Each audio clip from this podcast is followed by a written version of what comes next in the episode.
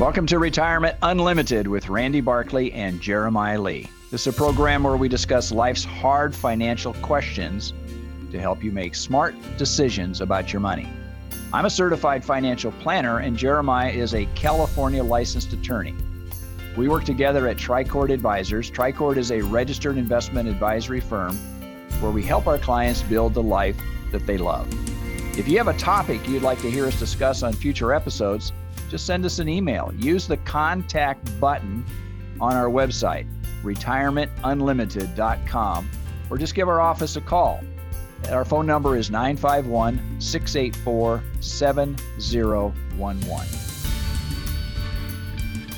We're going through a series uh, in the next few weeks on financial planning and all the different aspects of financial planning that we deal with on a regular basis. And uh, today we're talking about tax planning.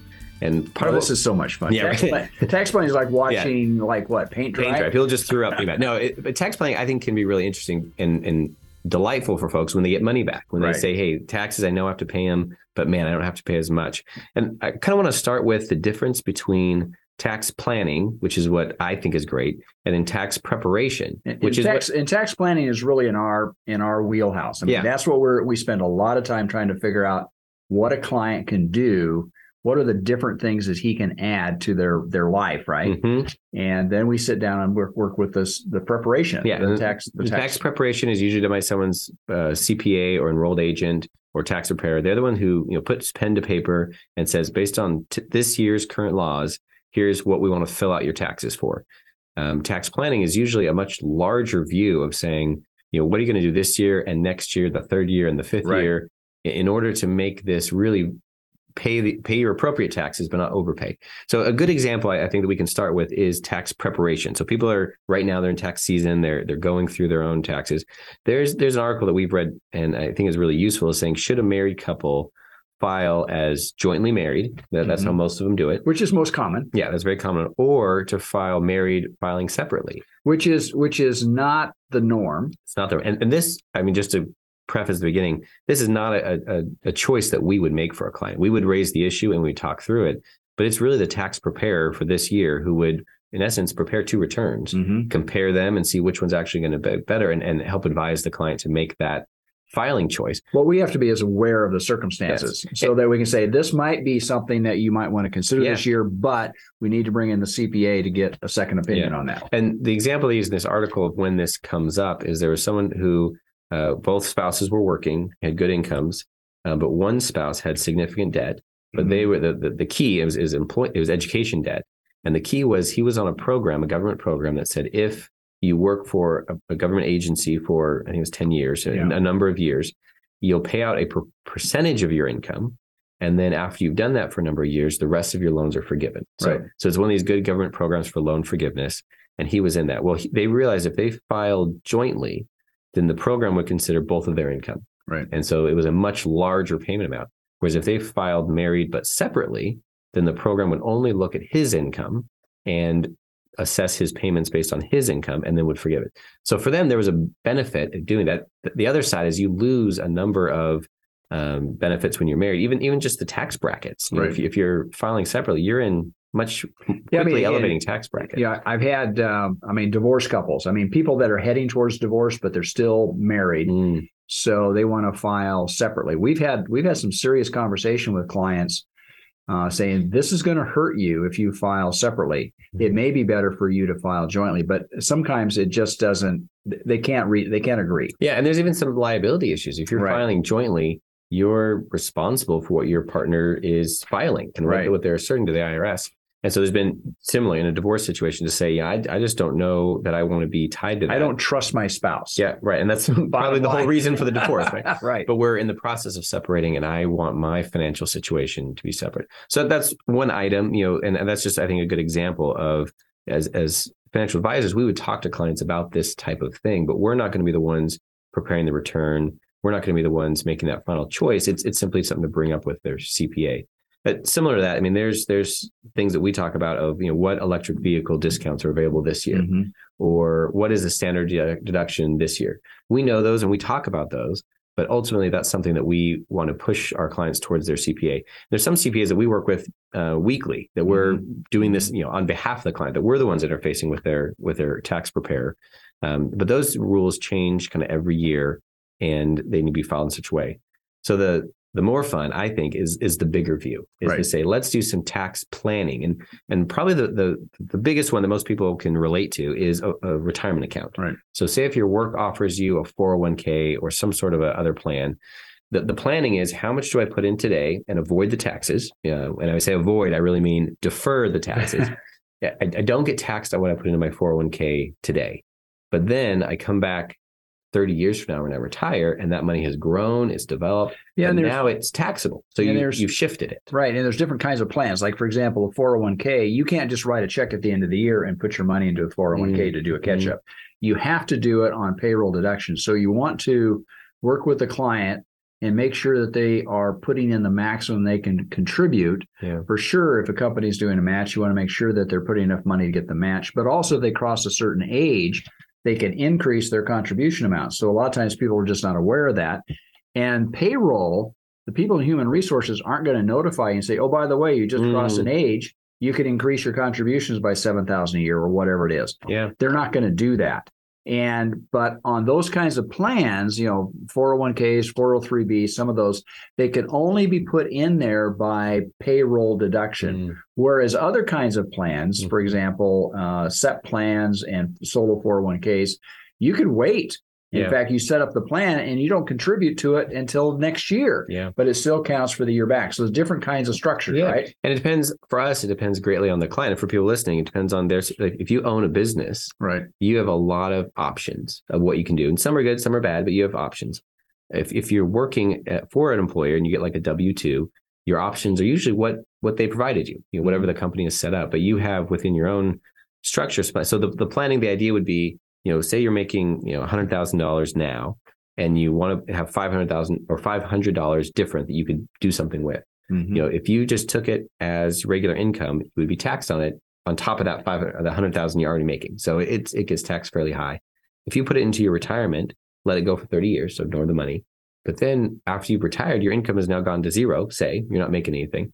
Well, now to take that same $500 out, the taxes are very minimal. So you've right. you've deferred the taxes into a season in which you have a much lower tax bracket, and that is, in my mind, the essence of tax planning. You're, you're appropriately right. paying everything you owe. However, you've you've elected to move some of that income into a period when it's nicer to have it. So that, in my mind, that's kind of the quintessential. Yeah, aspect. I think I think some little catches, for example, some things that have happened. You know, 70 and a half used to be the year that you could take your required minimum distribution. Mm. They've now moved that up to 73 and even up to 75. But they've left 70 as the age in which you can make a charitable contribution from your IRA and have it deducted. So it there's some there's some differences and some nuances yeah. that you have to be aware of what you can do where it has more, you know, what, you know, the impact where it's not, right? Yeah. And I, I think the interesting part of this whole industry, you know, um, you know, me, me shifting from law a number of years ago into um, now doing financial advising, um, there's a lot that people don't know. Right. They don't know they don't know. Um, and when you Google it, you don't just you know find out what you're looking for. You get this tidal wave of stuff that may not apply. But for someone who is, you know, in your example, charitably minded, they want to give. They've realized that their their assets are more than they need. Right. You know, they're going to make it through retirement. They have excess. They can give generously, and they're they've reached the age seventy. It's like, huh, I want to give some money. Often our clients think first, I'm going to reach into my cash, my right. wallet, and I'm going to give. And there's that's that's probably like number four on on how you should be giving at that right. point. Right. Um, there are better options, and the one you mentioned is if you can take a distribution from your retirement, which will lower your RMDs in the future. You can have it bring down your income if you're at RMD age, and you can give it directly. And that that's a great way to give. Another way is uh, uh, appreciated stock. If you had appreciated stock, it's much more efficient to give that appreciated stock and get the fair or value. even real estate. Anything that has a, anything has a capital appreciation yeah. that you've held for a long time. And this is, I mean, this is, I mean, this is kind of estate planning. But you made a comment earlier. Uh, we were talking. Um, you don't want to have deathbed giving. Oh, it's the worst. It, it is the worst, right? right. Of, of, stocks, or I mean, a house would be the, the biggest one. I have oh. this rental property. I've owned it for thirty years I'm, I'm late in life. I'm kind of on my deathbed. I want to give it to my daughter. Let me just sign a deed. Mhm. And well, in doing that, you give them your tax basis. So if, if you bought it 30 years ago, you have all this capital gain tax that you might have to pay if you ever sell it. If you gift it during your life, they take on all that. Mhm. You just gave it to them. Whereas that same deathbed situation, if you simply make a trust and you know have it go to that same person through Mhm. through your estate and you pass away at your death, you get a step up in basis, meaning that cost basis you had that was so low goes all the way up to the current fair market value. And all those potential taxes, had you sold it, they disappear. And so Mhm. your loved one who is now inheriting this property, they get it free of any built up capital gain taxes. It's it, it- it's a massive change. You know, even though it may have only been a couple of days, say, you know, deathbed versus a few days later, it's massively different in your taxes. And and that's the type of stuff that that we get excited about. Of Mhm. you know, me with my background being an attorney, we can do the estate planning to say, okay, how do you want these assets to get to the next generation?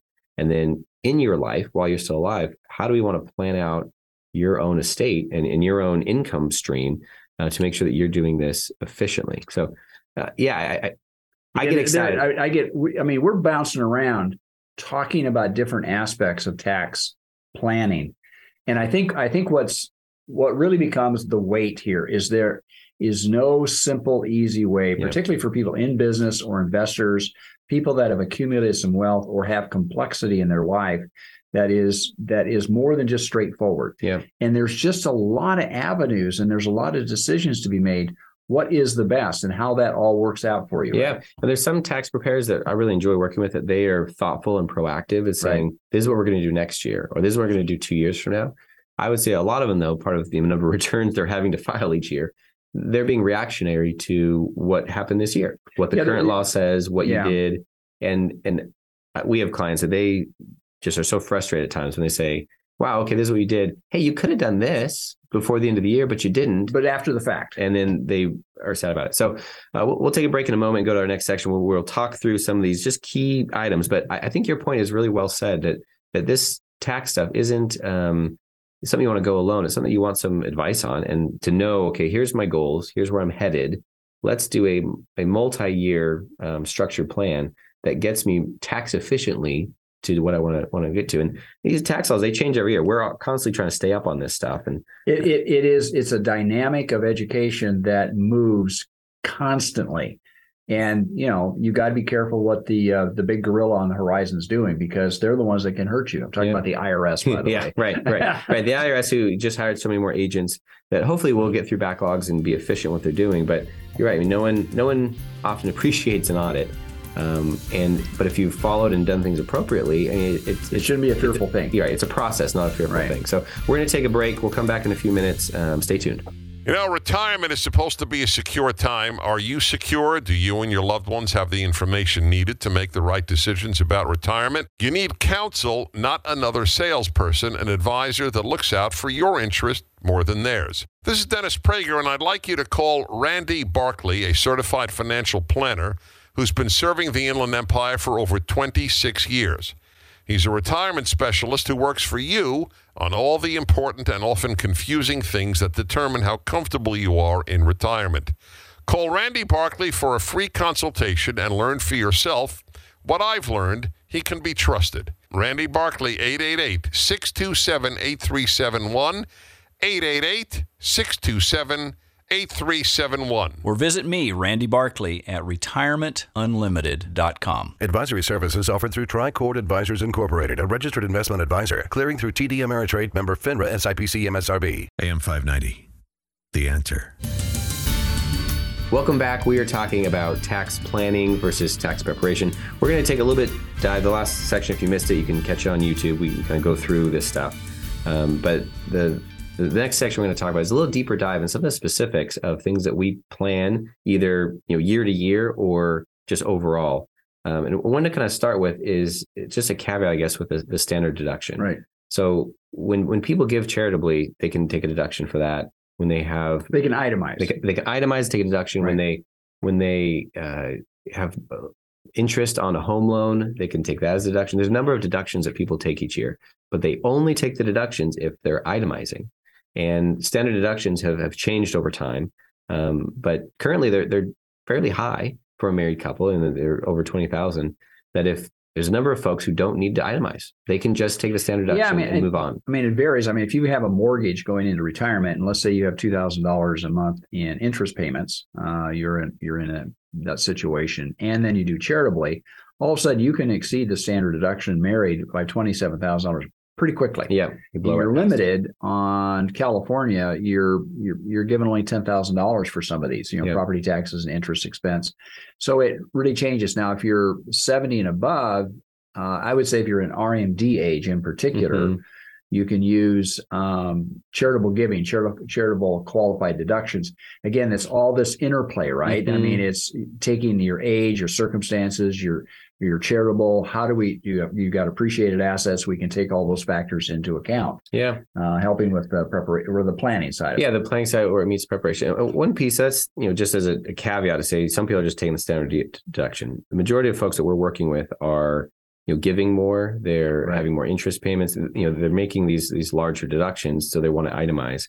Um, a, a- a big piece that we always keep an eye on is the, the tax law changes, and for 2023, there's not as many changes as there there could have been. Um, in prior years, especially the COVID years, there was all sorts of changes. You know, a lot of tax preparers have been scrambling.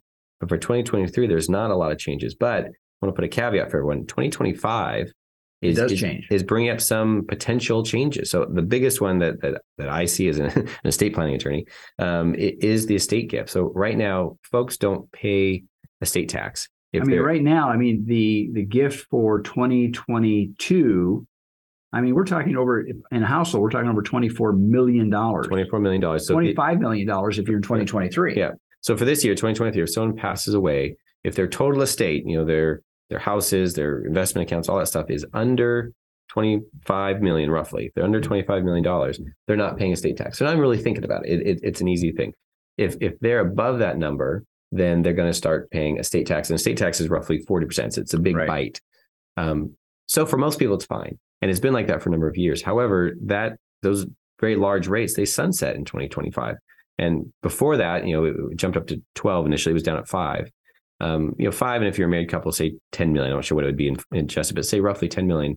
It's still a very large number for a lot of folks. But if you Mhm. own a few pieces of real estate in California, if you have some good retirement accounts, Business interests. if you have a business, it, it, it's pretty easy to blow right past that number because your estate is is a it's a big thing. It includes all, all your stuff, and there's some specific rules of what goes in, what stays out. That's you know technical, but but the general idea that that for tax planning for the last uh, number of years, recent years, has been fairly easy for a lot of folks. They just say we're under 25 million, no exotic planning is needed moving forward. Whereas if this th- these estate plan, estate tax rules don't change in 2025, if they aren't extended, I guess I should say, then there's going to be a lot of folks that need to look at their estate again, and that's a planning issue in my mind. It's it's not a tax prep for the year. Right. It, it's a planning to say I, I know I have these assets. I know I want them to get them to these people, you know, my, my kids or these charities, whoever they may be.